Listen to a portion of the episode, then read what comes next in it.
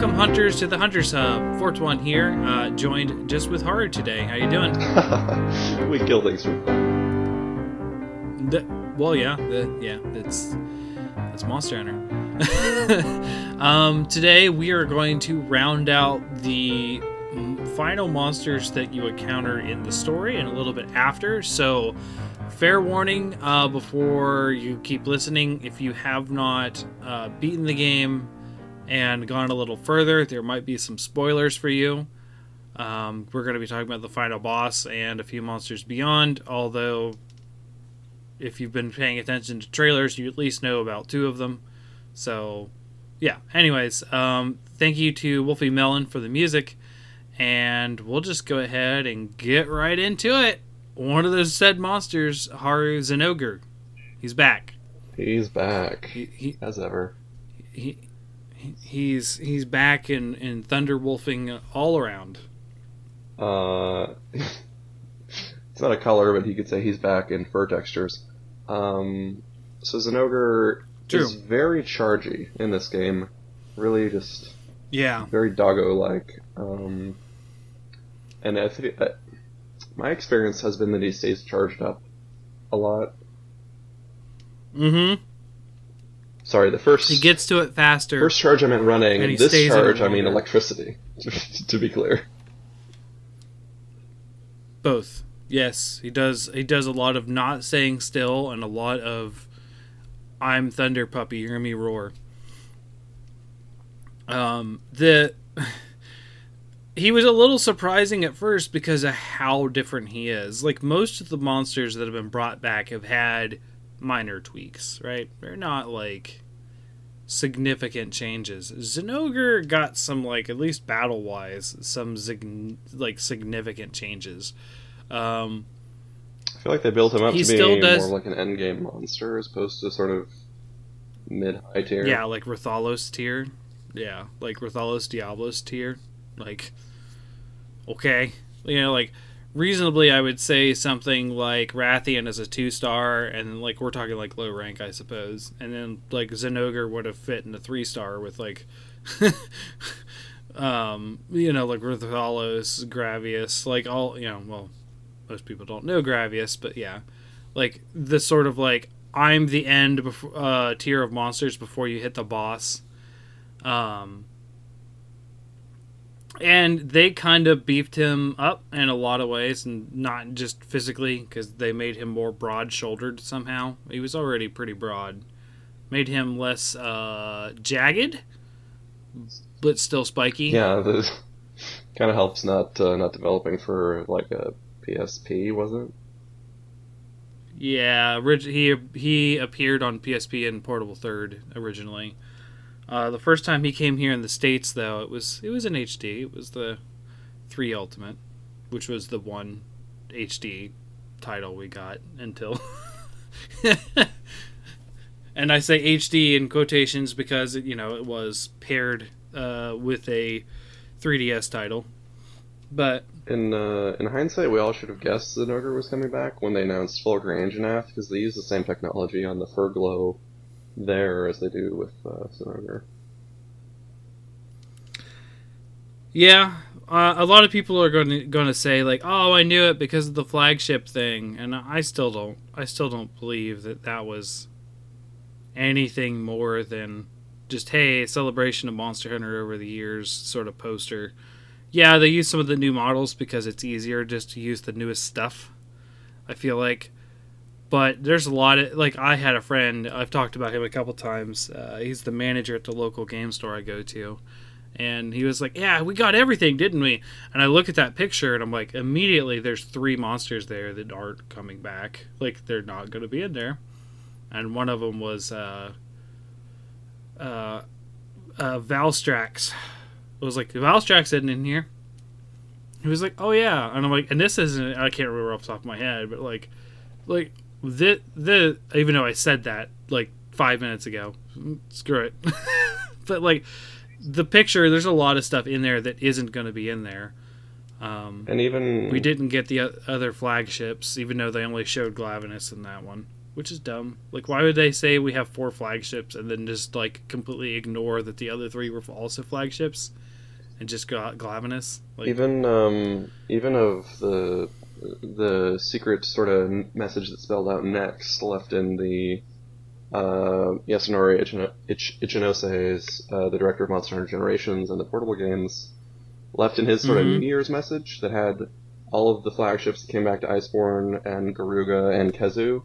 Like, there's no Khezu in this game, so Yeah, and we were, yeah, we both of us kind of predicted there was going to be a cave monster, and there's just not. The cave monster ended up being, uh, essentially, um, the Viper Tobi. Like, he's about the only thing that lives down there. well, yeah. And I think Odogaron Constantly. uses that as a den too, but I still have hope. I still have hope for DLC. Uh, come on. I mean, we're going to get something, and it's going to be revealed sometime in the future of what that December monster is. So yeah. Anyways, back to uh. He got some. He got a new move, um, and it's a little different, uh, especially um, in its execution. So he do, he's always done, and he still does it. The sort of like I'm going to slam with each front leg uh, in sort of this long timed interval where he goes slam and then reaches up and slam and slam and then he'll do a three or a four just to mix it up every once in a while but now he's doing this like i'm going to jump in the air and do a somersault and then slam down and jump in the air and do a somersault and then slam down i'm like holy cow that looks cool but wow is that not fun to dodge it's almost like uh, they didn't know they were adding Rajang, so they gave that to Zinogre, which doesn't make any sense because Rajang was clearly worked on before the game's out. No, no, no. I don't. I I, I don't feel like that's. It's not the. It's not the uh, the Super Bowl that Rajang does, but it is that sort of like. Uh, I guess it, it is the same kind of way that you would try to avoid it in the fight, but I don't feel that it's. It's the Rajang. I'm skipping a stone on water kind of thing. Oh right, yeah. There's there's a myself. recharge between each impact. I didn't find that move particularly hard to Mhm. dodge because I just ran away from it and it didn't hit me. Yeah, a lot of times that I've had to dodge it, I've been in a corner and he starts it, and I'm like, oh, this is bad. I'll die. This is real bad. Uh, I, that actually hasn't killed me. Zinogre has carded me quite a bit in World.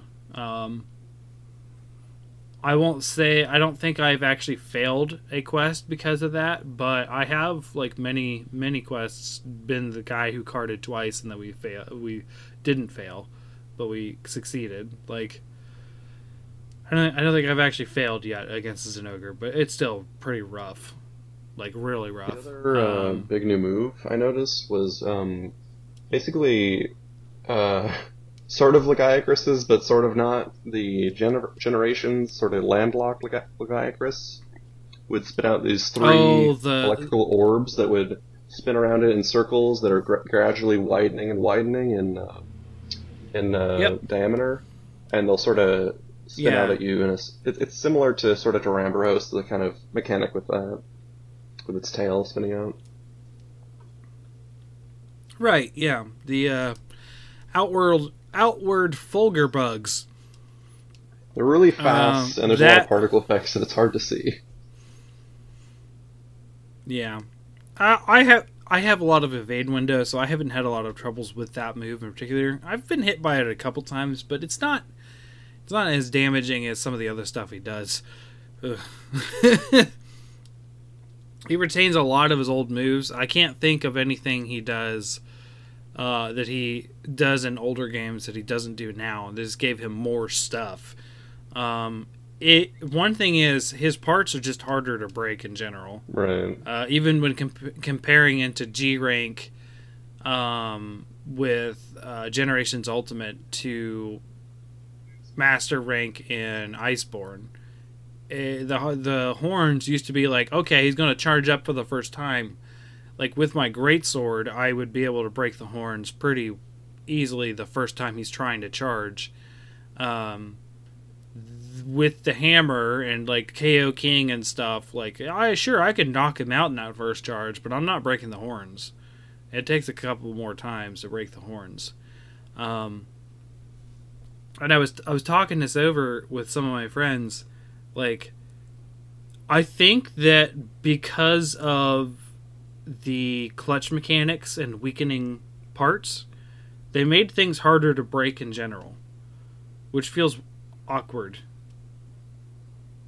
You know what I mean? Like, I think this is just across the board. Like, I think the only thing that doesn't feel harder to break is Diablos' horns without weakening them. Right. I mean, I feel like it just reminds me of older games because with the health, uh, values they had, uh, things would just take longer, and that's sort of what Iceborne is.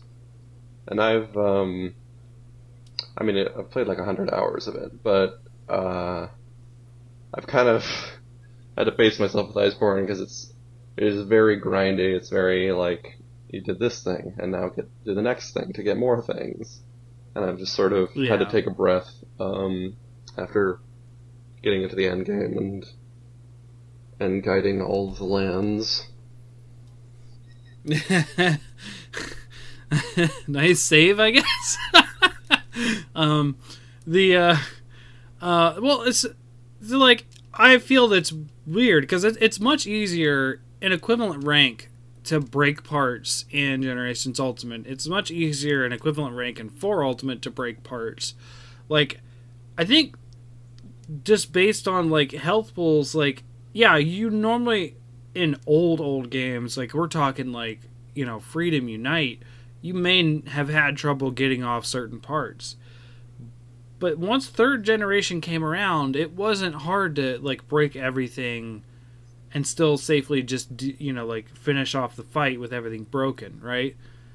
It's legitimately hard to break everything now. Like right, but it, it is it was still hard to reach certain parts. Like Baroth's crown obviously had a whole mechanic to it, and Lagiacrus's crystals were always uh, really difficult to get to.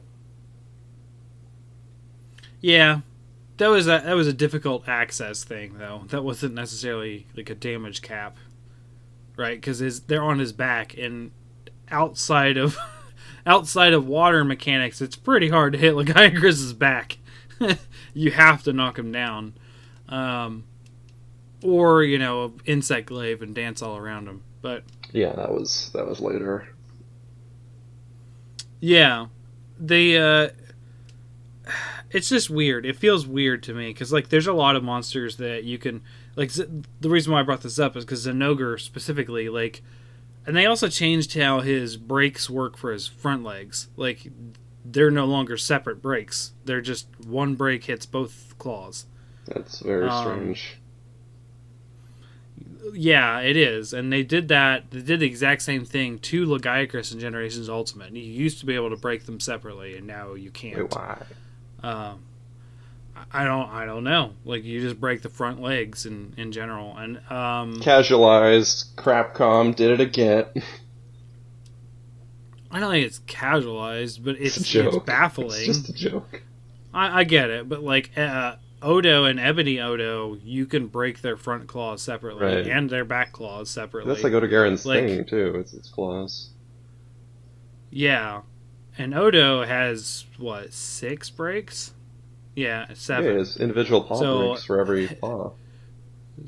So every paw, you've got your head, you've got a tail break, and then a tail sever. So two levels on the tail. Right. Um, Z- Zinogre, uh, he has all the same breaks minus the separate front legs. So now he has uh, two levels of horn, his back, his front legs instead of each, and then uh, a tail sever. I think it. I'm not sure if it breaks first or not.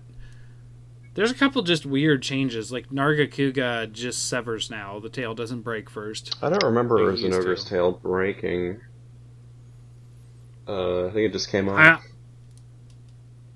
I don't know that one. I don't know. Even though I, I'd fought him a, quite a bit in Generations Ultimate, I just I don't. That's a blank in my head. I could be wrong about that, but Nargacuga certainly broke before it was severed Also, in previous games. like um, talked about Velkhana last time, but like it, how it whips its tail forward, and you hear the whoosh, like the whooshing whip Mhm. noise. Uh, and also with uh, Nargacuga's tail and Zinogre's tail, just great tail sound effects. Really, like the Zinogre's, it sounds like a mallet, and you feel like the weight of it, like like a mattress slapping down on the ground hard. Yeah. I wonder if the Foley guy actually got like a mattress or something, swung it around the room. That's a funny thought. I always love love how uh, sounds are created um, in movies and stuff. Like my favorite example is the uh, the Balrog from the Lord of the Rings. You know that that grady growl he does. It's literally someone dragging a cinder block acro- on a rope across the wooden floor of the sound studio. yeah, yeah, that makes sense.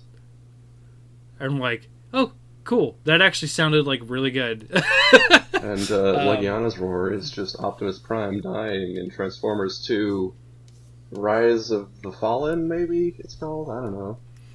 Rise of the Fallen. Yeah, I think I think that's what it is. Yeah, I don't know. Cybertron. I, I hated. I hated the Transformer movies so much. I loved the first one, but then the second one, I just. I was doing movie reviews for my company at the time, and Oh, boy. like that was the one I- I had to watch. So I had to I had to review the Ghetto Bots. That was just that was rough. Um. Actual racism in a movie? From Hollywood? Oh. Wow. Whoa.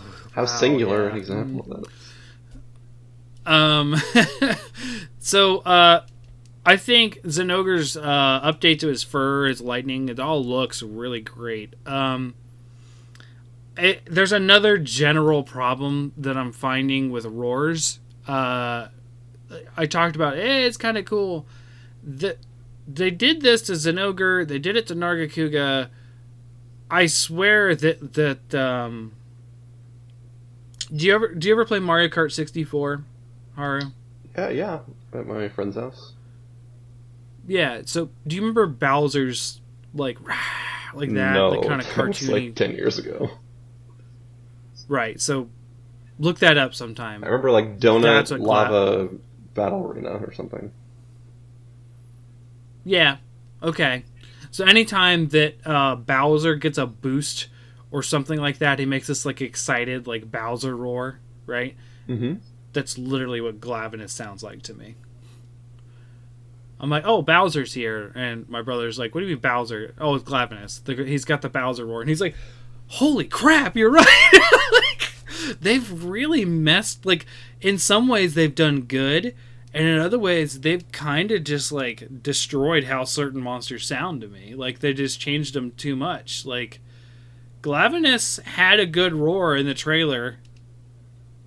Like, the Glavenus roar we heard that was sort of a tip off, like obviously we saw him too, but the like the teaser thing was like, yeah, that's Glavenus. That's good. That's his roar.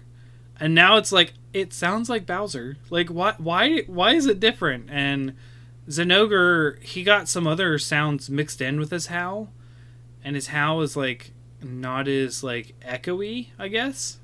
Oh, Does that make sense? Yeah, it doesn't reverberate as much. Yeah, that's probably a better way to say it. And I don't know, like I feel like uh, we've lost some sound quality on monster roars for some reason.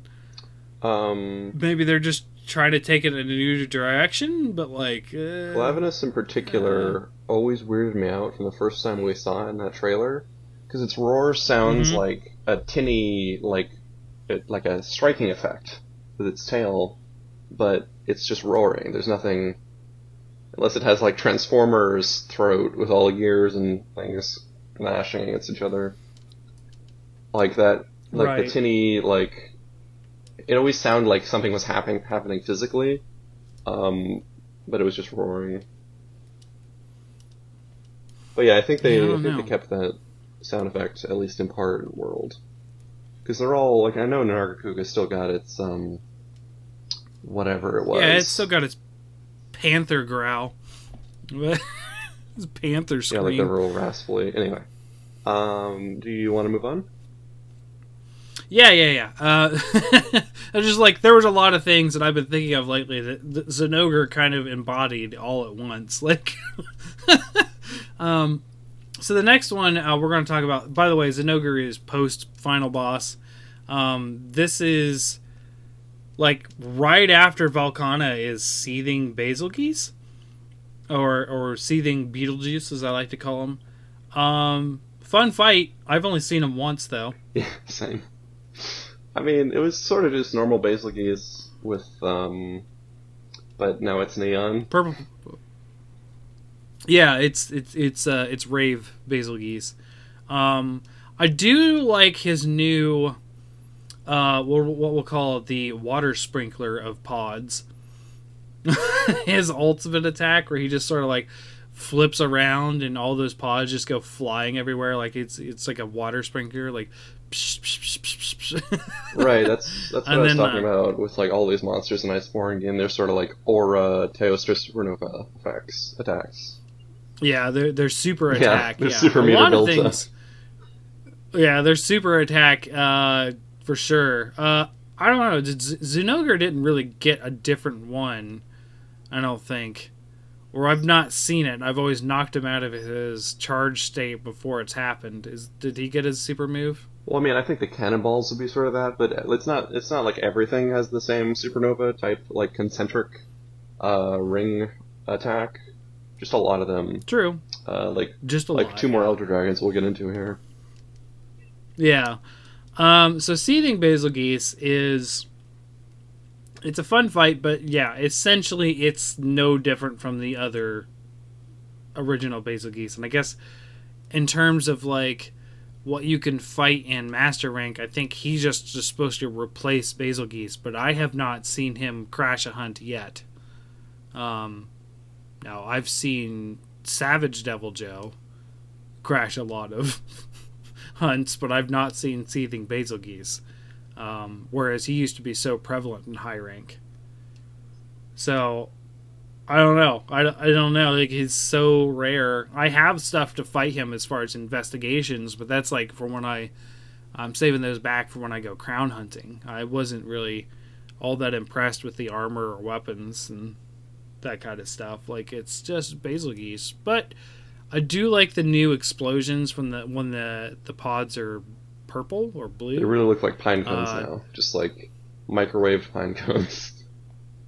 Yeah, and they're kind of like bubble up and then boom, and then like it's a bigger explosion, but it's a nice way to show that they're stronger at least because they take more build up to blow up.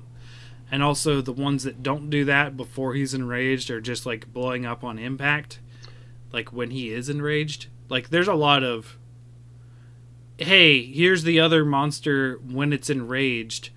Now here's a second level of enraged, which is a lot of what the variants or subspecies are. You know, yes, they they mean different things, say variants and subspecies, but you know, as far as purposes in hunting the game, they act the same.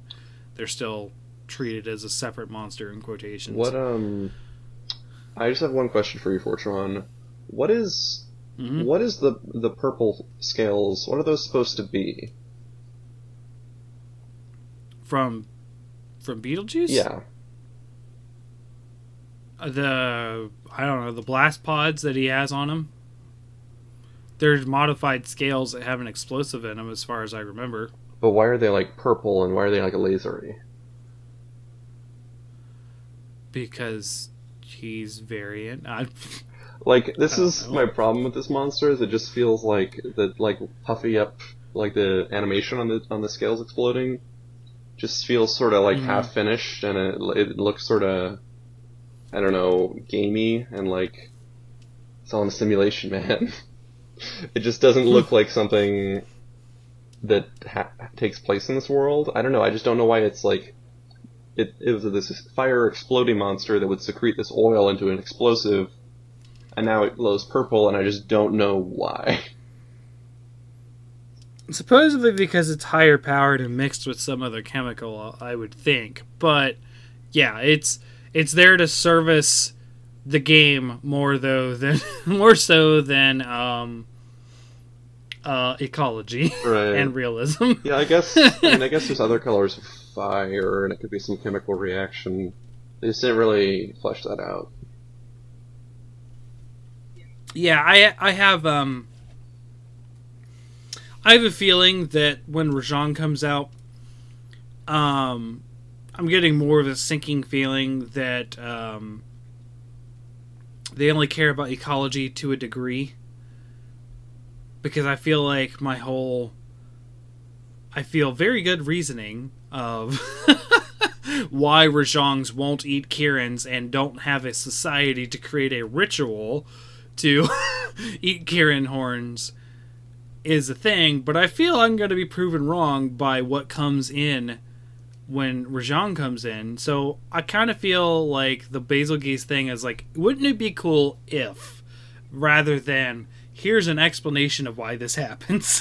right. Yeah, I guess the subspecies have always kind of sucked about ecology, and like just the base main games, like numbered games, are going to be Yeah. better about them because that's the actual like intended design of those monsters and like their original com- co- Right. concept without like overcomplicating them by oh I don't know throwing fungal spores all over their body. Just for instance, just picking a random example out of thin air. oh man. um. So uh, I that's all I had to say about Yeah, Beetlejuice. So you, you good on that Yeah, one? Garuga. It's think- a bird. It's a plane.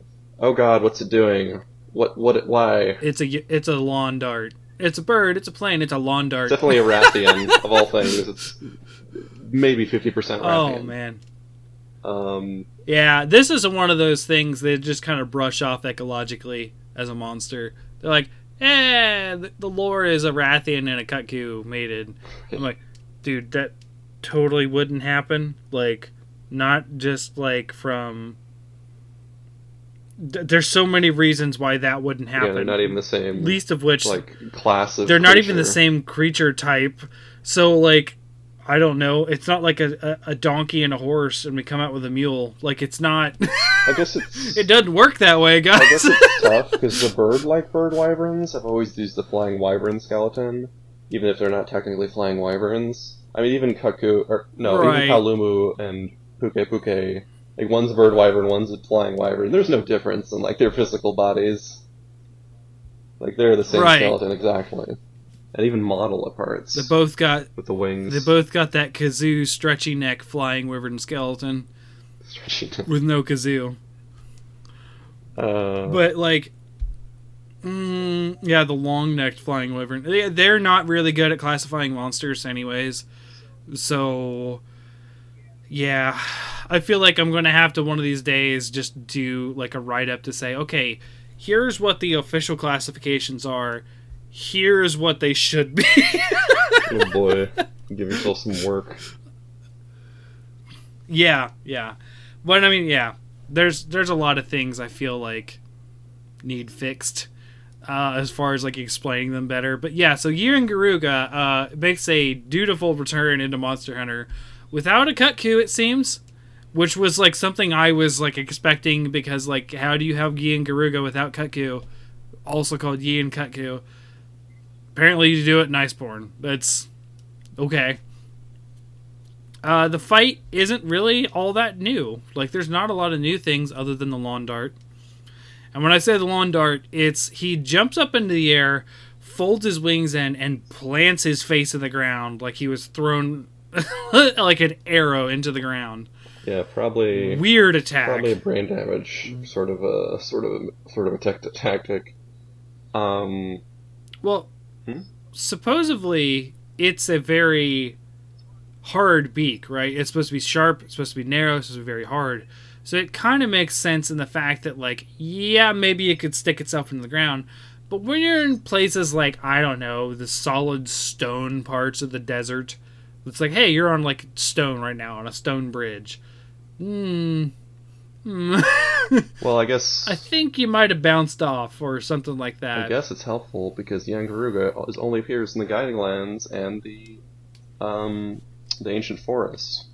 It mostly sticks to the forest right, forest but regions. you could lure him out onto that stone bridge in the in the, the desert. Is why I said that. Like, oh, yeah, it's just the game mechanic thing. Uh, like it's just a game mechanic thing. Like, yeah, I don't. I don't feel like uh, the attack would be something a natural animal would do, at all. Like, uh, animals do that, but they do it into water to get fish, not into solid ground. That's just a good way to break your neck. yeah, it's it's kind of strange in general because uh, Yian Garuga and um, generally a lot of the second gen monsters have this sort of like design aesthetic to them that's dated, and to see them brought up into HD alongside the monsters that were created for HD, like Odogaron, it's a little bit off. Like there's a little bit of a disconnect there. Okay. Like Yian Garuga, just with its beak, Yeah. it's very florally. It's very almost like very slight kind of Monster Hunter Frontier, kind of very Japanese, um, Mm-hmm. kind of Pokemon design, uh, with, where where they're designing these things to be Very spiky. mascots as opposed to like actual animals. Yeah, yeah. He does have a very distinctive look with the the white crazy mane and and all that stuff. Did um. By the way, I know I know you're uh you're still maining the longsword. Did you take a look at the Garuga longsword? Yeah, it's the same uh, the, the kind of Nope. shoal, uh, uh, halberd kind of weapon. That's not what it was in Generations, at least. Wasn't it then like for Uh, you? I don't know about 4U because I didn't touch longsword in 4U, but um, it used to be just the the very wide blade all the way down to the hilt, but it was like a very very wide blade, um, almost similar to the greatsword in that way.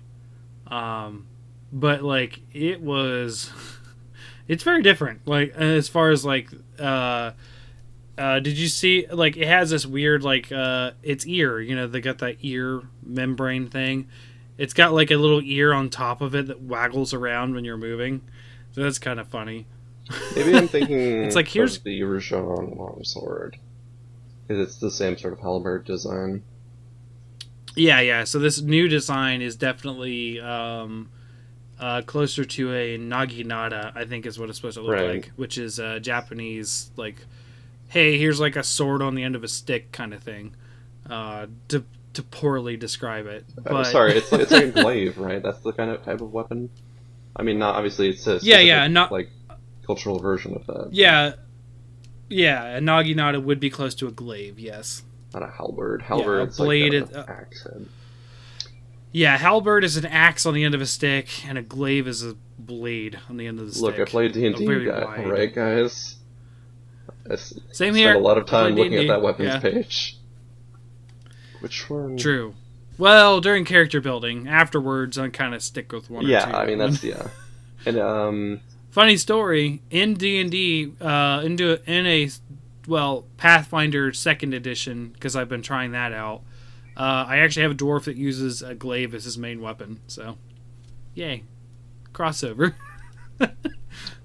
Um, so Yian Garuga, I thought it was cool how this monster, uh, like if you and Iceborne gets the blue hot uh, flames, or I think it might have been like a purpley tint to them. Uh, but it looked like really like like that helped convey for for me like why this is different than just a little. Uh, I think yeah, like just uh, a bird wyvern like uh, Kurapeko, which can also use flames, but it's not that uh, it's not that high intensity. It's not that power level of flames, I suppose. Yeah, true. Yeah, it's it's um it's got a few changes as far as like those battle mechanics go. Did you get poisoned by the tail whip? Yeah, I think it's deadly poison. The tail flip. The tail flip poison you, poisons you, but when he's just turning and swinging his tail like that, did you get poisoned by that? I don't remember. Traditionally, you do. I don't think it does it now because I don't think I've seen anyone get poisoned by that, and I think I've seen a few people get hit by that move. Now, I haven't actually got hit by that move yet, um, and I fought him a few times, but I fought Garuga a lot, so I don't have a lot of problems dodging his attacks. Especially, my current build uses a max level of evade window because I'm a hammer and I'd like to be able to not get hit by certain things. Right. But the um I don't know if it still poisons or not. I, I haven't been able to see that, but that would be something that would have been a change for to make it easier. That's for sure. I, I remember getting haven't poisoned a seen it. lot during the fight, so I don't think they've removed a lot of sources of poison. Right. Um, yeah, I, I always like that. that's one of the things is he's a big poison monster. He's between him and Camillus, they're like the leaders of like poison in the series. Yeah, the the move I think that's most, uh, uh, I guess, unique to this monster is where it sort of flies up to you and then instantly tail flips. So Mm. so it can actually close distance and tail flip, unlike Rathian, which makes it sort of like a more agile version. Yeah. That they actually that's recently added into the series, but I wouldn't say Iceborne added that because they did that to him in Generations Ultimate. No, yeah, I know it's, it was there in like four years Yeah. or something. Yeah, he's that that quick fly like whoosh and then flip. And Generations Ultimate, he does it twice in a row when he's enraged. Great. I don't think he did it here. He's like flip, fly away, come back, flip, and I'm like, whoa. So that's a fair fair move to use. Yeah. Ugh. But yeah, like I like Yian Garuga. Uh, I I always have uh, to a degree because again, I like every monster. Um, but uh, the new iteration of him, it feels a little better. I feel like because I'm no longer using uh, Mind's Eye in my hammer build. Um, I got rid of it in, in favor of uh, flinch free because yeah, I needed that. um, but like I feel like I wasn't bouncing as much as a normal Garuga would. I feel like they kind of gave a little little bit more leeway on how much you bounce off of him. Uh, his wings are still particularly hard, and I think the shaft of his tail is pretty hard, which has always been true. But I don't. I think they're more forgiving. Like I don't think you need to have like white sharpness. I think you have to have blue to get through that stuff. I think what's str- Which is Hmm? It's just a little e- little easier on that front. I think. Um, I think what struck me about Garuga is it's very it's a very combo centric wo- uh, monster, uh, where Mhm. it will it'll do its beak peck and send you flying, and as you get up, it'll it'll like instantly blow its wings back and and do that sort of Ra- Rathalos uh, lift off fireball, um, and hit you in the back with it after it's after it's kind of outmaneuvered you. So it's it's a very quirky monster, of course. It's true. It is. It is. What do they call it? The the, The crazy one. Crazy. Yeah. The crazy one. And it fits. It is kind of a crazy monster. Um yeah. So I don't have anything else to say about him. Do you? Uh, no. And it looks like our next customer uh, has a bunch of superfluous spores coming off of its skin. That's strange. yeah. Um, so Zinogre uh, and Yian Garuga are post uh, post final boss content. Uh, Black Veil is uh, like immediately after Velkhana, you get Seething Bazelgeuse, but then you get a split between Black Veil and the next one we're going to talk about. Uh, but Black Veil Vaal Hazak, which Immediate disappointment. I have a problem with this. Because you, have to do the researching for this monster, and you see, like, Yeah, uh, disease spores. And it's like, ooh, that sounds cool. Are they going to do another plant monster like Leshen? Nope. It's just sort Mhm. of Vaal Hazak, but very foggy. Yeah. well, so the thing, I actually like Va- Vaal Hazak or Val Hazik, however you want to say it. Uh, I like him a lot because you know I wore his armor throughout the base game of World, high rank, um, and I just didn't. I wanted to change it up quite a bit because I wore that armor for so long. Um, but like the new iteration of him, the only thing I don't really like is the fact that he's called Black Veil. He's white. Like, sure, he looks darker. Like, the there's parts of him that look white, but the spores are white. The fog is white. The gear he makes is white. Like, what? What? Why Black Veil? It sounds cool, but it's wrong. like, it's just aesthetically wrong. yeah. Um, um, this. Uh, you fight in the ancient forest, right? So all the effluvium, which is normally like Mhm. gray white, uh, it's not darkened as much by the environmental and the lighting. And they give Vaal Hazak, who didn't have a, any sort of like weather effect before because he lived down in the caves. Uh, he what what he had was when you're in the same area with him, you'd see effluvial spores just like sort of ambiently uh, uh, rising out of the ground. Not not like the damaging versions, just like ambient versions. Mhm. But in the ancient forest, they tilt, they tint the lighting, so it's like a kind of a gross green color for no reason. Uh, like when you're under the tree, tree tree shade. So it's it's very jungly. like he's polluting the very environment he's in. Yeah. I don't know. It it, it kind of seemed like seething Bazelgeuse. Like this is sort of like a effect they tried and they weren't.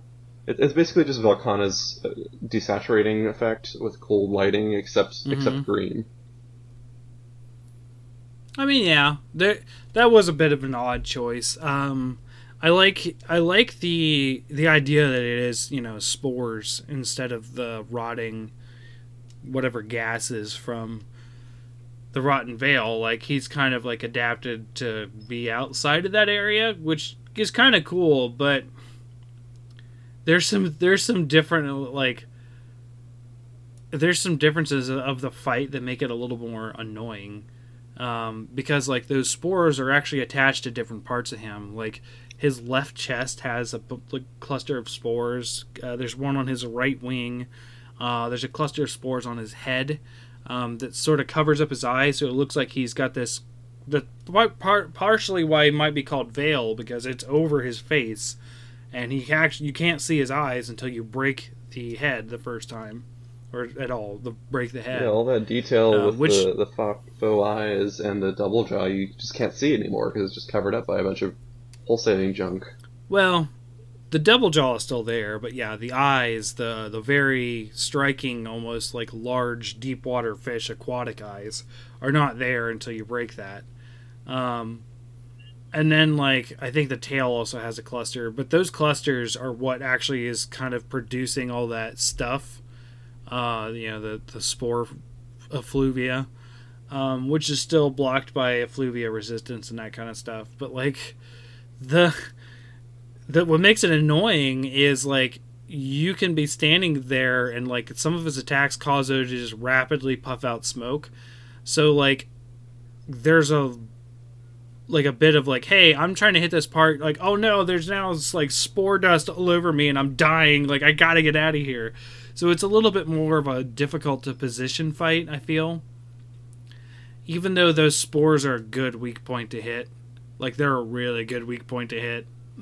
He takes a lot of damage when you hit him there, but like, yeah, they they will harm you pretty bad if you're not paying attention. Yeah, he's got a couple of new attacks. I think one, he sort of uh, vertically billows smoke uh, in the sort of cloud form, not the laser form. And then another one, he'll he'll do sort of like a fade slash, where he snakes backwards and like spins his head left to right like a dragon breathing fire, just breathing the clouds of, Mhm. of effluvium that always move further than you Yep. expect them to because it's kind of hard to parse how far the effects are going to roll in towards you. Right. I noticed that that particular attack ticks faster, but for a significantly less amount of damage, which is weird. It's just like it's got its own damage table or effect or whatever. That specific like uh, spray and walk backwards. Like I don't know what it is that that does something different. You mean when you iframe through it? No, it's it's pretty normal. Like uh, like I've been hit by it, you know, without dodging, just being out of position, trying to drink, and it's just like slowly eating my health. And I'm like, what, what, what is this? Like, it doesn't actually do like the the normal like effluvia like harder ticks. It's weird. Very Oh. weird. Does it not knock you down? I thought I got knocked down by it. Mm-mm. Not when he's backing up. No. Okay, so it's it's more like Although- uh, I guess frost, like lava breath. Right. Yeah, it's it's weird. Um the other the other thing is uh it actually is I like the design of it quite a bit. I like the idea. Um but th- they did add a super move is what I was going to say. Did uh, the super move is like it builds up all this effluvia and then it goes up and it looks really cool and then boom but then there's this ring of effluvia around him that just stays and you're like this is annoying so either you're trapped inside of the arena or you're outside of the arena and when you're in group fights like group hunts that is annoying to deal with Wait, what is it? and just running What's its super move again? he goes up in the air and he just explodes in effluvia now he gets the effluvia off of him he basically you know like uh, whatever aura the elder dragons have they spend it to do those super moves and they have to build it up again um, so his aura is spent but there's a ring of effluvia around him uh, like uh, i would say a good like 50 feet from the center of where he did that is just a giant ring of effluvia. And so either you're stuck in the arena effluvia uh, inside of the ring, like sort of this small arena to fight him, or you're outside and you have to lure him out of the ring. But he does like to spam his beams also, so it's it's kind of a annoying. It's cool to look at, but like in in mechanics, it's very annoying to deal with because running through that ring is severely damaging. Um, Yeah, I didn't even. because you're walking through a fluvia I remember him flying up in the air, but I didn't even really get hit by that attack. Um, No, it doesn't really do any sort of hit. It just creates that ring. And it's like, oh, okay. Like the ring is what's the damaging part of it. It's just annoying. Like it's not a big like it's it's a super attack. It does it like everything else. It pans out the camera. Of course, if you still have the flashlight camera on, most people don't. Um, I do. so it still does that camera pan thing where it wides, you know, it zooms out really far, and then boom, and the effluvia goes everywhere, and you're like, cool, that didn't hit me because it does. I don't think it does a hit, but that effluvia is just like encircling you in with it if you're near it, or keeping you away if you're far away. yeah, I'm just kind of disappointed because Vaal Hazak was basically one of my favorite new monsters, and I was really excited for the G rank version of him. Like, if even if they only added like one new attack, it's just this whole uh, uh, Black Veil. I'm not really into the concept of. Mhm. Uh, not on. I, it'd be cool if it was like its own monster, but as black as of all his subspecies, it's kind of strange. And that super move, yeah, I, I don't know what they could have done, but it just seems like it was easy to avoid. Uh, it's it's when you're in when you're in a multi hunt, it's a little more annoying than when you're single player. Because if you're single player, you're like, okay, I'll just keep doing what I was doing. like, but yeah, multi hunts, you're like you got like a gunner on the outside and a dude on the inside. And now he's running back and forth through the effluvia, and you're both kind of just stranded. You know, like okay, well, I can't get to you because I'll probably die. I mean, like, or you know, I'll have to heal through it or something. You probably won't die, but you'll get hurt quite a bit, more so than I would be comfortable with getting hurt. And like, it's annoying. And of course, if you're caught in the ring, you'll take a significant amount of damage too. So, do you like uh, do Um, you like these uh, the Z moves they've added for these monsters? Z moves, for the most part, yes. Um, I like they're cool. They're good ideas. Uh, I think in this case it's a little weird. Um, I kind of get what they're doing mechanically with it. It just feels awkward. feels too gamey. You know what I mean? To have just like here's just a ring of effluvia around him now. Um, just sort of sits there. I feel like it should be if it was a little more realistic, it's a cloud of effluvia that covers that area, and it's like get out now or get killed. You know what I mean? Kind of like uh, Kulve Taroth. They could, they could even make it sort of was, like spitting on the uh, ground. dense effluvia, where you could see it sort of like pouring off of the cloud, and like have it look real toxic. Right. Or something, yeah. They could have done something a little different with this one. Um, in general, yes, but not in this one in particular, even though I like the monster. I'm trying to think. Um, uh, when was the first monster super move? Was it was it Lagiacrus's discharge?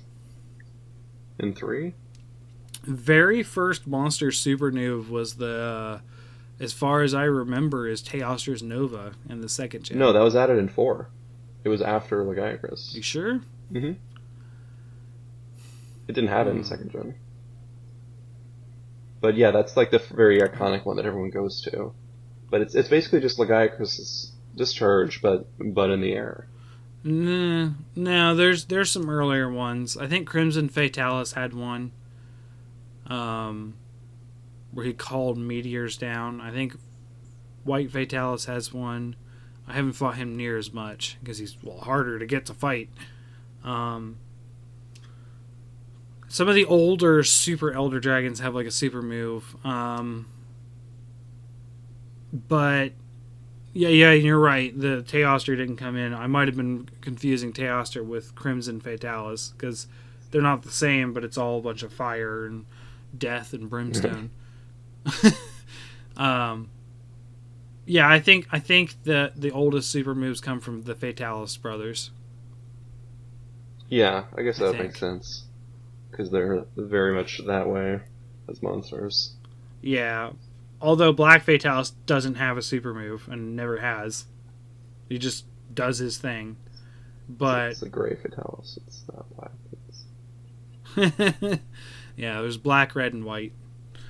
Um, okay, so I don't have much to say on Black Veil anymore. What about you? Yeah, we were kind of just um, uh, tangenting a lot. Spitballing. um, so the the the next one um, is Namielle, and I was very excited to see Namielle uh, from the trailers and that kind of stuff because we don't get water uh, water element um, monsters, you know, very often. I think Amatsu is probably the biggest Elder Dragon. It was water. Uh, yeah, we get here and there, but a lot of times the water monsters end up being like lower tier or even mid tier. Although Plesioth has always been a high tier. Uh, you know, on the on the you know the cusp before fighting the whatever boss of that monster's rank. I think Seltas Queen Um, and Mizutsune were the only fourth gen ones, or the big fourth gen ones. I mean, there's a normal Seltas, but Right, yeah, and like even then, like few and far between. I guess. um Oh, what's his name? The monkey with a proboscis. Ash Um, Ketchum, Kecha Wacha. Kecha Wacha. There you go. Had to get through the memes to get to the real name. uh, Kecha Wacha was also water element, I think, but that was it. There's it's a very rare type in the in the game, um, so I'm glad to see Namielle come in. However, I was very surprised to see he's also a lightning element, and it's been. It's not very often outside of Alatreon do you get multi-element monsters. Yeah, they it, they So- they totally trolled us because oh yeah, Namielle's a water element monster. They showed us that clip with the darkness and the wave. No darkness involved in this fight. Lots of lots of lightning and Right. and like it's very like oceanic monster. I love it. Right. And so it reminds me, it definitely reminds me of the ocean, especially because of the lightning part, because it kind of looks like, it makes it look like salty. Like when it, when it, uh, so basically, uh, you looked this up, and I, uh, uh, electrophoresis. Electrophoresis Is is, basically- the process of running Phoresis, uh, yeah. electricity through water to disassociate the uh, individual elements, and it because because oxygen and hydrogen are gases, uh, water Mhm. water turns all into gas, it evaporates, but it also expands rapidly. It like boils essentially because gases Right. are going to be much larger, take a much more volume than the same amount of matter as water. So when Namielle does certain attacks or does some stuff, like we saw in, in the trailers and that kind of stuff, he'll make waves of water They're pretty damaging. Um, but that leaves the water on the ground. And now, and now you're like, it's just water, whatever, right? If you get hit by it, you get water blight, which sucks because water blight and ice blight are both terrible on your stamina.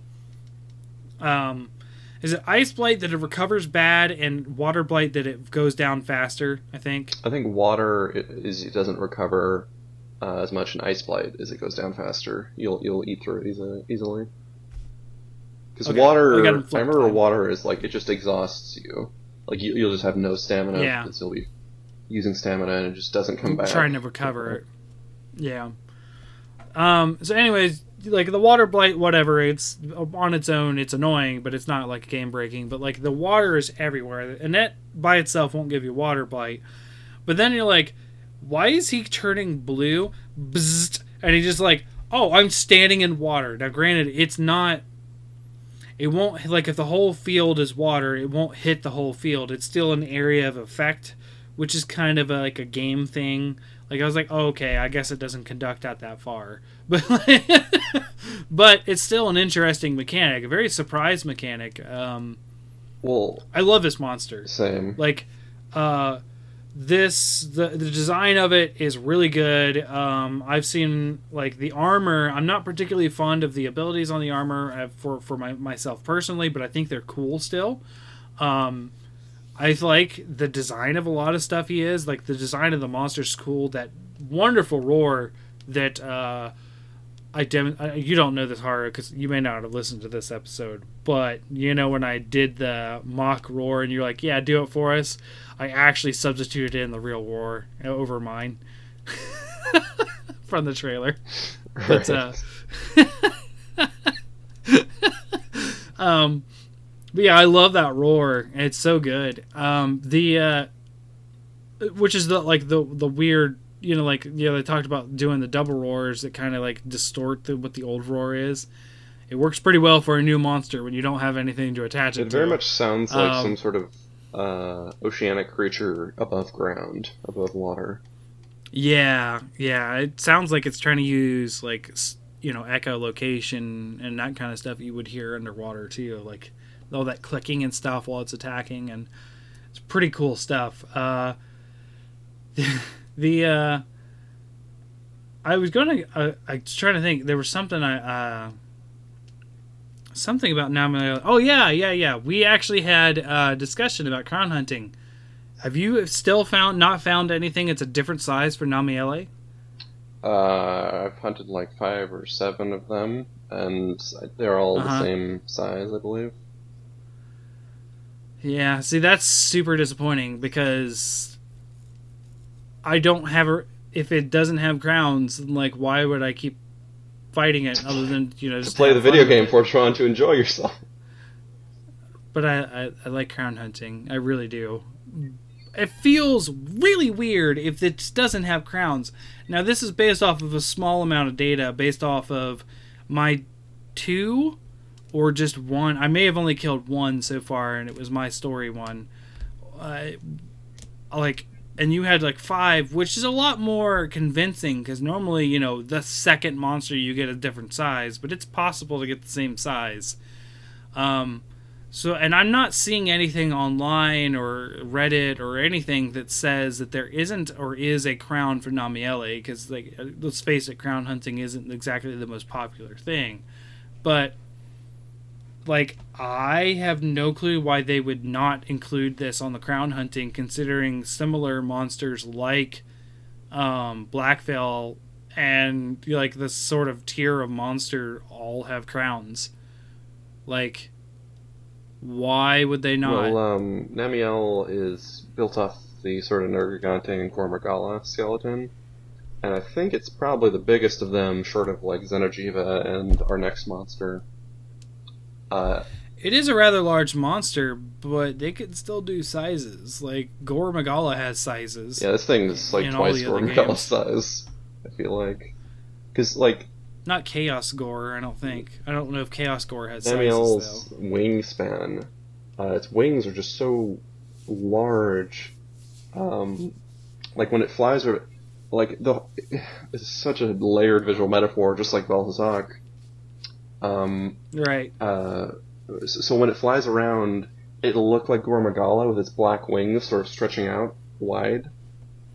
But then sometimes Mm-hmm. when it's just flying around the area a short tur short distance, it'll pull its w- wingtips in like a like a jellyfish or like a vampire squid, and it'll like it'll like uh, bring them all to the tips of its wings all to a point, and it'll like uh, uh, fall down on the ground and then like sting you with electricity before like pumping its uh, its wings and like and like uh, gaining lift again and floating off a bit across the area. It's such a cool, Yeah. uh, just like visual uh, fight. And I wanted to uh, talk a little bit about the sort of stages of it, because as well as trolling us Okay. with the the element of this monster, they also only showed us one version of its uh, of its hide, which is sort of like a darkened version of its like normal uh, yellow or orange and blue coloration. Uh, under its wings, it looks very like wet and like reflective uh, with with those colorations. Uh, but then when it starts using electricity, I, I don't know if it's like an enrage or, or whatever, um, it'll get sort of electric uh, striations uh, through its wings, and it almost looks like it changes color Yes. entirely because it, it just like it like changes the reflectiveness of the wings. It's not just like adding like green electricity here and there.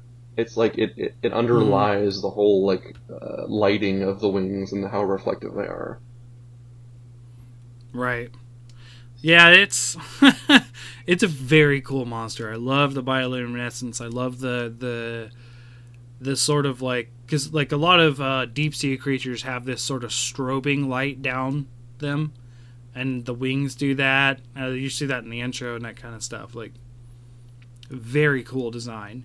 Um, so I just looked this up uh, while we were talking there is crowns for this. Now that there is a little bit more information, it's been out a little longer. There are crowns for Namielle. I am super How you did unlucky. five- I have like literally like seven Namielles that are all the same right. size. So there's a there's there's a YouTube video out there by um, I'll go ahead and plug him, Gaming with Abyss, teaching you how to spot the size differences for both small and large crowns for Namielle. And it seems that like the comments are saying like, "Hey, uh, like thanks for the help. I actually got it and that kind of stuff." So like, it looks like some people have actually also confirmed that there are different crown sizes for this monster, which. You, like we were playing together, uh, and you said that it was me, you, and my brother playing, and I that threw me for a loop. Like we were trying to do something to prepare for the next hunt. And I spent like five minutes searching it.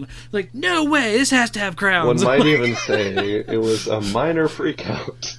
Because, like, does Tigrex have crowns? Does Yian Garuga have crowns? yeah, like yeah, we went, we went, I went down a rabbit hole because I love crown hunting. Like I'm probably going to keep doing that in uh, um, Generations Ultimate. You know, as I go. Actually, I've been playing a couple other games on my Switch lately, but you know, today's not the day to talk about other games right now. um, so yeah, uh, cool, really cool monster. Uh, I think it's, I think it's safe to say it's my one of my favorites in the uh, the Iceborne. One of these days, I think we need to do a, uh, an episode where we rank all of the Iceborne monsters Um, because we never did that for World, but so, so rank all sixty three monsters. oh boy. Um, so I did want to touch on its super move, um, okay, where it'll yeah, I forgot it'll about that. splatter. And it, it's kind of strange because the, the water is sort of just like a 2D effect that has sort of a, an, a flowing animation applied to the to the ground. So if the ground's like lumpy, it won't be like water where it lies on it uniformly. It'll be like yeah, it lumpy just kind of water. does its thing. Um, how they explain it in the tracks is they call it like a watery slime. It's not technically water. Um, and now Right. it can like cast waves across its watery slime, or it, it can do this cool thing where it like shifts the the current of its slime, so to like push you while you're standing on it.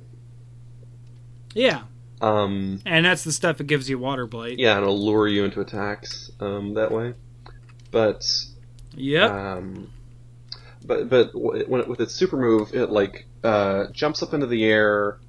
At the same time, it's it's spitting a bunch of watery slime all over the ground, a huge circle, like uh, basically just like we walked into a Super Mario Sunshine level and you got got a lot to clean up. um, yeah. And Could you imagine? and it and it just hangs in the air for a moment and it comes crashing down and you see like it, it it's like Xeno'jiva like pushing its arms into the into the crystal before it just like the your whole screen just turns white like boiling like boiling uh, water because it electrifies all of that huge circle of water it just put down and just creates this huge like supernova. Right. Huh. The yeah, that one I forgot about cuz like I haven't actually got hit by that move, but it is scary. Like like you're like, "Oh no, he's like this one I feel is telegraphed very well." But when you see that go up and all that steam puff up when he electrifies it, you're like, "Oh, that wasn't good." Um, let me ask, do you ha- actually have the flash ca- fly camera on or off? Flash fly camera. where it they used to do that thing where it would jerk the camera behind you when you're leaving camp if you left too quick. Probably have that off Um, because like when Legiana jumps into the sky, I don't see it go up. Okay. Yeah, the flashfly camera is the Scoutfly. the thing that's yeah, whatever. Scout fly camera. There you go. Uh, the scout fly camera. yeah, the flashlight camera is makes what those- uh, is what J.J. Abrams uses to shoot his movies. yes, you are not Topical wrong. joke. Topical joke from 2012. Uh, um, lens flare everywhere. Um, the uh, the where it pulls out like that, you know something's going down when the scout fly camera pulls out because and it does that for a lot of these super moves, and I'm like, Ugh, no, because like uh, uh, I just remember I was like I was really close to its like back leg or something, and uh, when I was fighting it in the story quest, and it just pulled out and I'm like, uh uh running this way. I don't even want to see what, you know, I don't even want to be near it when something's going down. And then it did that, and all that steam came up and stuff, and I was like, oh boy. I'm glad I was not standing there. I don't So, think you. it was pretty- I don't think it one shots unless you have like super negative resistance. I don't even know what damage would it be, water or electricity. It probably is both. Yeah. Uh, if we're, we're, we're being honest, it probably does both. Uh, which I'm not really weak to either. Uh, I think I, I'm only super weak to like. No, it might be water. It might be both water and um, uh, ice that I'm super weak to. I know I have a lot of decent resistances for for things, but then like two of them are just abysmal on my set. Um, so it might have, it might have been. I know ice is one, and I'm pretty sure water's the other. now I'm Um, thinking about it, so it might have killed me. After using this attack, Namielle goes into a third phase where it's so cool for a monster that's added just to the Coral Highlands because its skin bleaches and desaturates into this gray white sort of Yeah. like muscly color.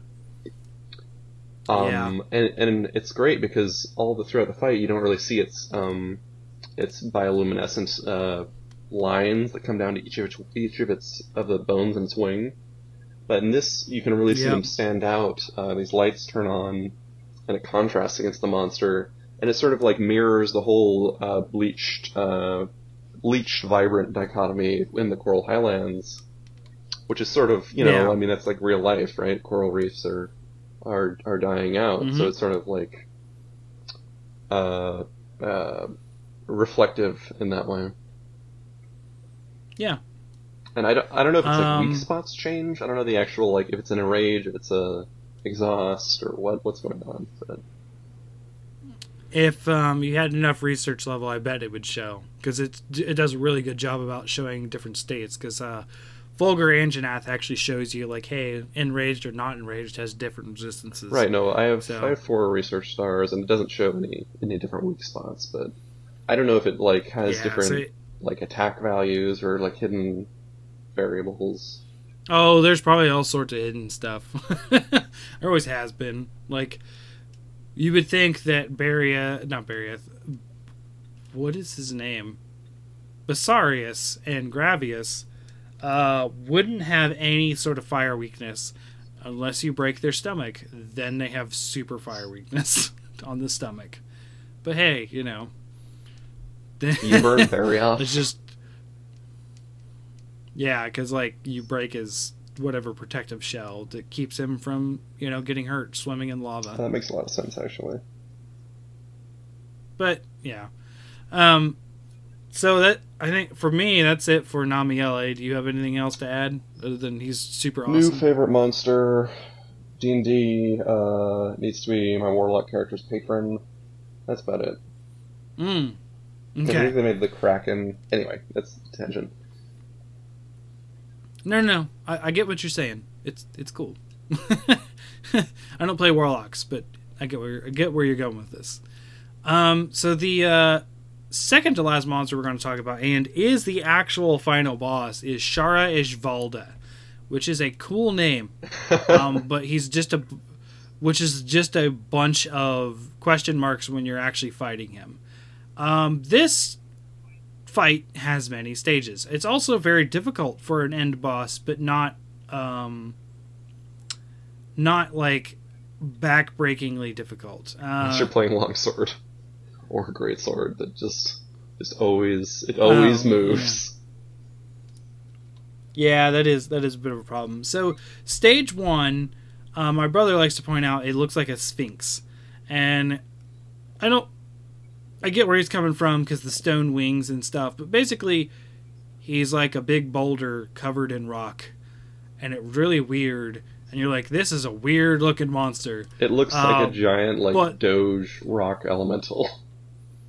right with like these big like finger like wings that are made of rocks and you're like huh this is weird this is not very monster hunter like very. um, it literally looks like Shadow of the Colossus in its face because that, that sort of like boxy structure and the sort of like strange Mm-hmm. And eyes sorta you like- can't really read.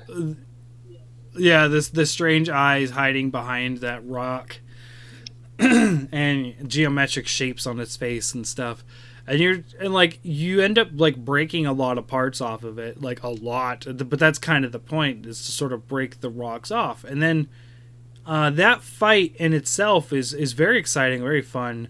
And you find out that that noise or whatever the the the song was actually its wings vibrating which is which is interesting.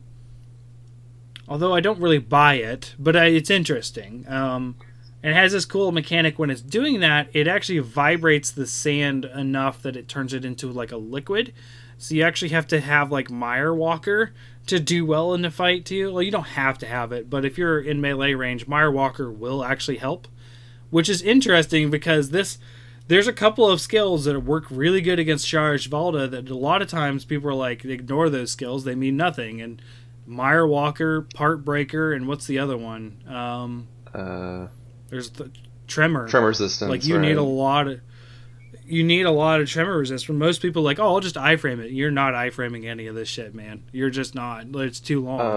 Um, Um, so, so yeah, it's it's just a really cool narrative device how they framed this because the monster's cry it Mhm. sounds sort of like this like far off distant arctic noise so it they completely Mhm. tricked you into thinking it was from Velkhana and related to the Hoarfrost Reach whereas um, I guess we'll get to this in the story but it's just uh, uh, it's coming from underground and it's coming from all around the uh, the continent mhm. uh, and it's just a really cool concept of this thing. It has a damaging roar like the pseudo wyvern uh, bosses and Tigrex. Uh, it's cool that this thing has a roar that's so um, so powerful and so earthy that it can actually like liquefy the ground into sand. 'Cause that's like a, a real it's a Yeah. quicksand. That's the that's that's what quicksand is in real life. Is it's uh, water that gets so wet it gets uh, loses its uh, solid solidity. Yeah, yeah. It's it's an interesting fight. Um, so when you finally do enough damage to it to to sort of like break off the rocks, you start to see these like pink and purple like tendrils sort of like pop out of the ends of the the wings, and you're like. Ew, what's that? And suddenly the rocks fall off, and then like it's this very naked looking, like uh, very Coral Highland aesthetic of like this this muted yellow beige mixed with this like bright pink and purple and that that it's got some weird looking bloodshot eyes. Like those eyes are kind of creepy. Like it's like creepy pasta, like smiley looking thing. Like I'm like, ew, that's kind of ugly, and they don't blink.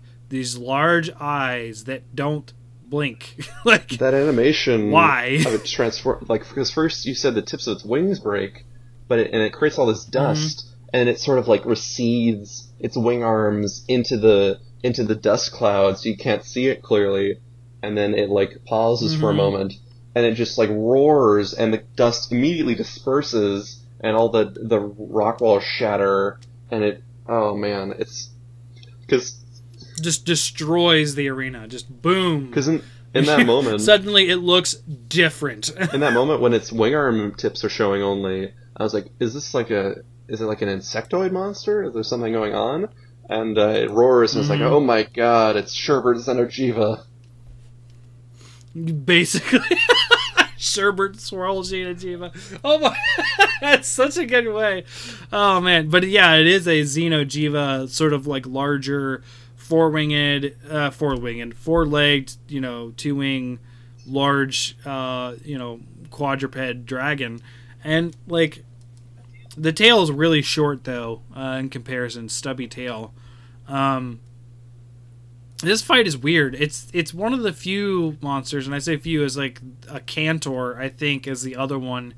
There's a monster that deals with sound as a weapon, so it, like harnesses these screams into like these like freaking like giant laser beams of like pure sound damage, and then um, the ultimate attack that it likes to do. I think it's only in the third phase, which is that giant like I've heard people call it the spirit bomb for that's a Dragon Ball Z term, but like this giant orb of basically just sound, and it just completely turns almost the whole arena into quicksand. It's like uh, this fight gets very intense just from stage two, and stage three even more so, where it's mostly the same in stage three, except there's just more quicksand to deal with, and it does that super attack once in a while. But um, now you only have a few actual breaks you have to do. You can break the claws, and then you can break the head twice. And if you break the head a second time, it's much like a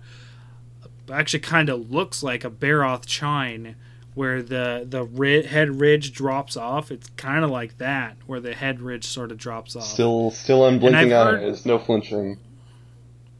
Oh yeah, that whole time.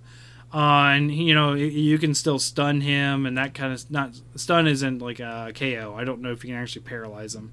I don't think I've seen that happen. He can get poisoned though. I think he got paralyzed for Um, like three seconds, maybe. Yeah, but like it's a tough fight. Uh, it's a cool fight. Uh, I think as far as like end bosses go, I would probably put this near the top. Uh, I I would say, gosh, there's a lot of monsters that are really good end boss fights, but I'd put this above Geno Xeno'jiva. Well, yeah, it's a better Xeno'jiva because it doesn't. I mean, I like monsters with flying phases, but it, it doesn't fly. It has this very like, ground focus. They added that whole uh, Mhm. initial phase on top of it, which is great. Just essentially like almost another monster. Um, the um, just like Xeno'jiva, it's very focused on like terrain effects and like this monster's interaction with its ground. Uh, and in the first phase, uh, we kind of skimmed over it, but it even has a second phase within that where um, Oh yeah, that's kind where of true. it'll it'll burrow beneath the ground and sort of like scoot around. Looks kind of strange, but its wing arms are above uh, are are above the sand and they'll like swat at you, or uh, or. And you basically have to. You can only hit its head and chest uh, in the first phase. Nothing else will deal any damage to it, which is cool. Yeah. like a cool imp, uh, implica- imp- execution of the concept of stone and earth and like this armor that this monster has. But um, the first phase, the clutch claw, is super powerful because you can shoot it into this crag in the wall, and these like um, almost uh, Nightmare Before Christmas looking uh, spires of Origin Island will like like fall over, uh, like slough off the cliff and fall over, and they'll like claw into its rocky hide and like tear at it, and uh, do a bunch of um, environmental damage. Mm-hmm. Okay. Yeah, I I, to- I kind of I kind of I like that that fight has so much to to it. I was more focused on just smacking the heck out of its head, so I missed a lot of that. Uh, at least the first fight. Um, Right. like I've done it a couple times now. I think I've killed it five times at this point. Um, just helping people, and you need a lot for end game items. You need its, at least I do, and you need a lot of its claws. This monster is so Um, hard to SOS, by the way. Sorry, it's So, so, hard to SOS. It's, it's Oh, like Russian yeah, roulette. It's true. Um, the uh, it's it's hard. It's like it's a difficult enough fight that not a lot of people want to do it, but it's also so cool. Like, so I guess like if, if you know like a lot of people have been like, uh, oh let's let's do this and uh, like you. Me and my brother have done it a couple of times because, like, hey, we need some parts from it and that kind of stuff. Um, one thing I was going to mention uh, is a lot of people are saying you can only get the tender plates from the head break. Um, or I've heard that sentiment before. I'd like to shoot that myth down. You can still get them without breaking the head. I don't know why people say that. It's just, it's a very rare drop. I think I got like one or two of them before, out of five runs before breaking the head. Yeah, I mean, I got, I got, I think my first fight, which we didn't break the head, or it was my second fight that we didn't. I know one of the one of the fights that I didn't break the head, I actually got two, and I was like, okay, so I don't, I don't understand. But me being a hammer, uh, I think there's been only like, it's less than half the time that I don't break the head. Most often, I will end up breaking the head. I think uh, the one where you were involved that we did break the head, it was like the last second um, because there was three of us and not four. Literally ten seconds So, before like- we killed the monster. Or less than yeah, it was very close to killing it. Um, and I think that plays both into um, what I was talking about earlier. I think in general, I think they made the break levels for parts a little bit too rough because they're expecting you to weaken parts now. Yeah, you absolutely have to weaken Um, this one's head. Well, I think it's a little ridiculous, right? Because they're asking you to to risk damage or you know, you know, risk putting yourself into a, different state just to break the parts. Where that wasn't the case before, so it, it feels weird changing how the game works as far as like part breaking, which is the thing I love in the game. I've always loved part breaking from you know, game one. Um, because I always thought it was cool. It's like, oh yeah, it actually affects the monster and it's still alive and that Right. kind of stuff. And the I'm not a fan of the clutch claw requiring weakening now. Almost. Um, what is it, Kushala Daora, that we have yet to break a horn? Even with weakening it, like it's insane to me. It's uh, it's not Um, too rough for Shara Ishvalda, or it's not too dangerous to weaken the head because it doesn't have any actual breath attack. It's all coming out of its wingtips. You can get kind of clipped by one of the wingtip beams when it's sort of like it literally does a master hand where it, it rears up and it shoots its wingtips lasers uh, like all around the arena. Um, uh, but and you can get sort of clipped by that if you're hanging onto its head. But it, it's pretty Mhm. it's it's relatively slow as as monsters go. Um, even if its attacks are so wide ranging and and well aimed that it's kind of feels quicker than it is. Right. Yeah, I don't I don't know. It's um don't get me wrong, I like the Shara Ishvalda fight, and I don't really have a problem with weakening that one. Uh, but it does speak to something I just don't like in Iceborne in general is how they changed how how required the clutch call is for certain things, and it feels I, I don't I don't know I don't know why it just strikes as laborious for me to keep doing that, but it it, it does for for me. You know what I mean? It feels like I kind of get if I'm just maybe to say it better. It feels like they're wanting you to do a certain thing, like a do a certain play style, when that wasn't the case as much before. You know what I mean? Like there are certain things that you could just ignore. Like, hey, I don't care about um, cutting tails because I'm a hammer, right? And a lot of times that didn't bite you in the butt because you didn't need lashes or tails or anything for a hammer a lot of the time. But some there were some exceptions.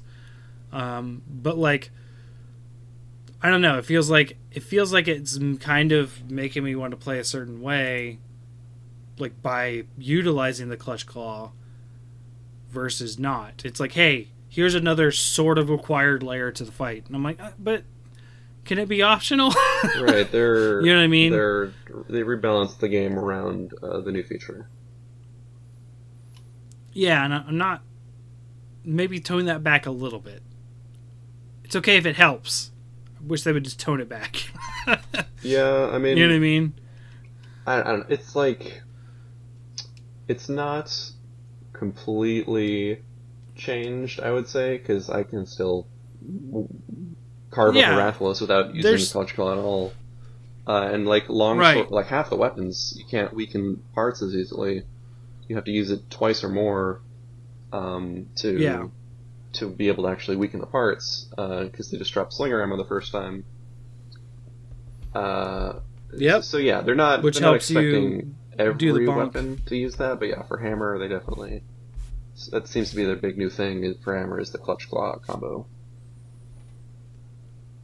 It feels weird because I like the hammer a lot, but like, and I use the clutch claw, I use it, but like, it feels bad to be like fighting something like I don't know, Savage Joe. Cause like you like that thing just keeps attacking, or you know something highly aggressive like Odogaron, and it's like okay, I really have to like wait for my opportunity to clutch claw, but I can't break, you know, this thing. Of course, he's not hard to break, but you you get what I'm getting at. They've changed the the break mechanics to coincide with this feature that I'm not 100% in love with. Like, just eh. And Shara Ishvalda, he's he's fun, but like when you use the clutch claw on him, it's mostly to weaken. If you try to do the head bonk, it'll stutter him, but it won't do too much. Except for in phase one. phase one, when you you were actually the one that showed us that, where you knock it into the wall and the sh- the rocks fall on him in the two places, right? Like that's it's hard for me to hate the clutch claw when you can do things like crash a fucking huge dragon into a mountain have the mountain collapse on that dragon and harm the dragon for the stupidity of having the audacity to look at this wall. right. Uh, you know, I there are certain aspects that I like about it, but the other aspect is like, hey, I'm now feel like I'm being forced into using this new mechanic. You know what I mean? Yeah, the mounting attacks have always been it's, whatever. I mean, they're not mean, they're not required. They're not needed. They just help. The clutch claw, I feel like, hey, they're pushing it a little harder, and I'm like, nah, I mean, the mounted or clutched on. attack animations are, I, I don't know, you just don't really feel much connection to them because they just happen. Because you're not pressing the buttons; it's yeah. just watching an animation. It's like it's like a finisher animation in yeah. like a fighting game or something. You just press right. the button and it happens. Um, uh, if you don't have anything more to say about the Clutch Claw, there's a couple more things I had on Shara. Okay.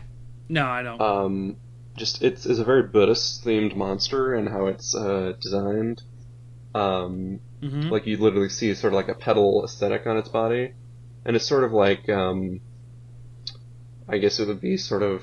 I mean, this is very surface level Buddhism, but uh, sort of it's it's framed sort of like Shiva, uh, because of course, um, and, and like a lot of uh, Buddhist Hindu deities have a multi-armed aesthetic, which is obviously the wing arms are are all those little wing fingers are arrayed out like like having multi hands, multiple arms.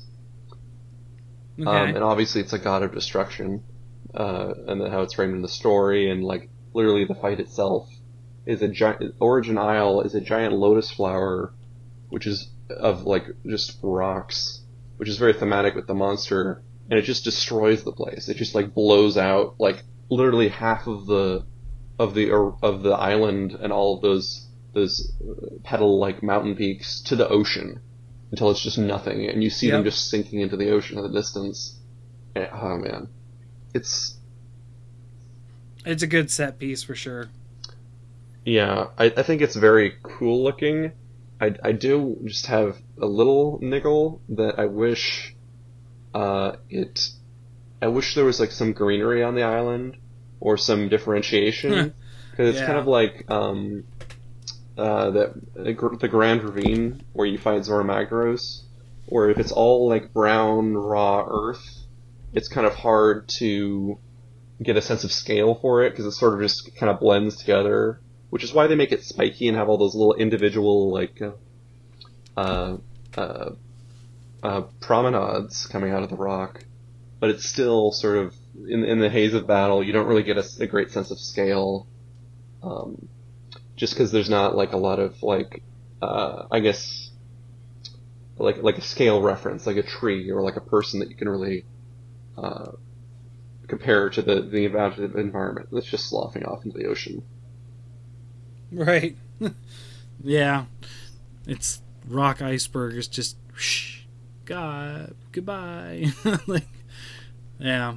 The um yeah, I, I agree with you. It's it's um it's a really cool place. It just I feel like there needs to be more color for sure. Um, what do you Um. The sky the sky has a decent amount of color cuz it's uh, it's got this like it kind of looks like sunset from what I remember, although I haven't really played uh but that's towards the end of the fight. Doesn't it kind of go from midday to like sunset at the end? Um I haven't compared it. I, I remember it all being uh, pinkish, and, and they're using sort of like yeah. the dawn or dusk pink as a diegetic version of the sort of like dark lord turning the skies red, everything's evil now uh, aesthetic from a lot of fantasy things. So they're trying to like do that subtly, but it's still a little bit of harsh lighting. Uh, it's very much Hmm, like Dire okay. Morales' place, where it's all like doom and gloom, Yeah. And end of days. which yeah, I guess is what they're trying to convey. Um, Mhm. Well, they do say that, you know, we'll get we'll get to this in the story, but like basically the urgency is, hey, kill this before it kills everything else. Like, oh crap. um, what do you think Shara Ishvalda is shooting out of its wings exactly? I still think it's sound. I think it's resonating sound, and then because it, it makes a very uh, loud noise when it's doing that attack.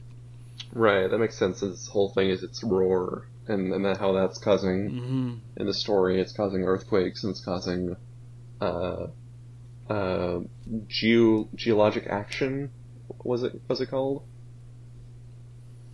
Uh, d- I know what you're saying. I don't remember. Yeah, something. Earthquakes, scary earthquakes. right. Um, and, and I guess the last thing uh, that I really think we should talk about it. Well, it has that attack where it, it'll scoop under it and it'll use its its its wing arms like hands, uh, which always gets me because they come from strange angles, and I haven't found the tell. Yeah. Yeah, the the you're just specifically the one that comes from both sides at once, where it sort of scoops you up. That's a very damaging attack, and if you're near the head, which if you're a hammer like me trying to break the crown, like yeah, it's it's most likely going to get you. Um, I have, uh, like I said, I have full evade window, and you can evade one side of it, but the other side will still hit you. and yeah, it's it's kind of rough. Um, Um, overall, the fight very intense, very very fun. The first time I did it, I did it with my brother, just us two. Um, we ended up having like maybe like three minutes left. it was also because we were playing very carefully. Right. Um, because we both didn't know that you should be bringing Farcasters because you don't have a chance to like restock or that that kind of stuff. There isn't really a break in the fight, and you know when you're new in a fight, you're gonna get hit a lot more. Um, at this point, I haven't had to use many. I think maybe one Farcaster fight to sort of restock, which you know, old days Monster Hunter, that was not a thing. You are not restocking. You are getting the, the supplies and then going out into the field. be Like, that fucking impossible without restocking. this monster, it Right. does so much damage, and its attacks are so so so out there. Not only that, they're so long Right. in their animation. So, so even even if you're like, hey, I'm in a bad spot, let me use this evade window to sort of get out of the way. You're still going to get hit because the animation isn't done by the time, like the the actual like hitbox of the animation is still there as you're finally able to be hit again. And it's like, holy cow! It- I actually have a lot of problems with different monsters, especially Savage Joe. Um, you know, we'll get we'll talk about him in another episode further in depth. There's a couple moves from Savage Joe that his animation is actually long enough that my evade window counts for nothing. Like, uh, I got very frustrated last night actually because because of that in one particular case. Um, but yeah, I think it's that was Shara's big central attack, where it sort of like puts all its um wing arm tips like next to its mouth, and then just shoots that big Xeno'jiva laser. Mhm. But it but it's it's really cool visually because it's just shooting sort of like a distortion in the air of of, of Mhm. sound like vibration, like you said. Uh, and it's just shattering the earth around it.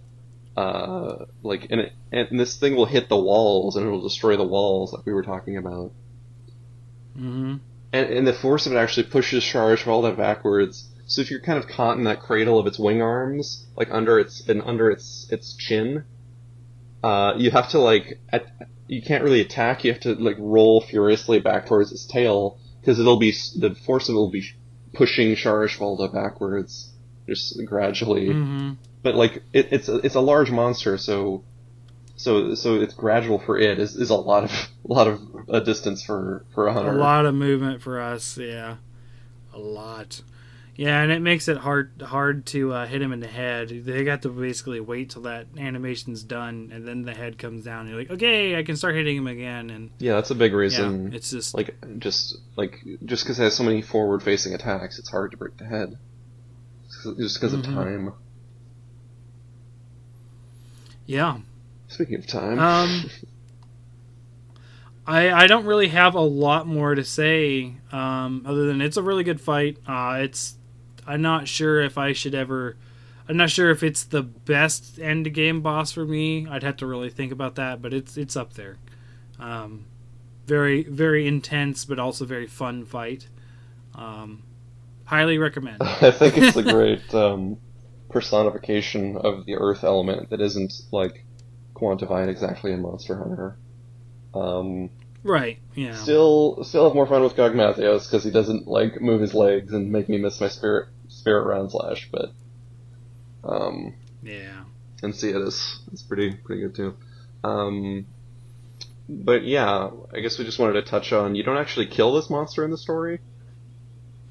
hmm Yeah, so uh, the Princess Mononergigante, as you called it, um, or The spirit of the earth, Or the, uh, um, the uh, what is he actually called? Now that messed Ruiner me up. Nergigante. Ruiner Nergigante. Wow, way different. Or, or Captain Planet Nergigante, as you've also called it.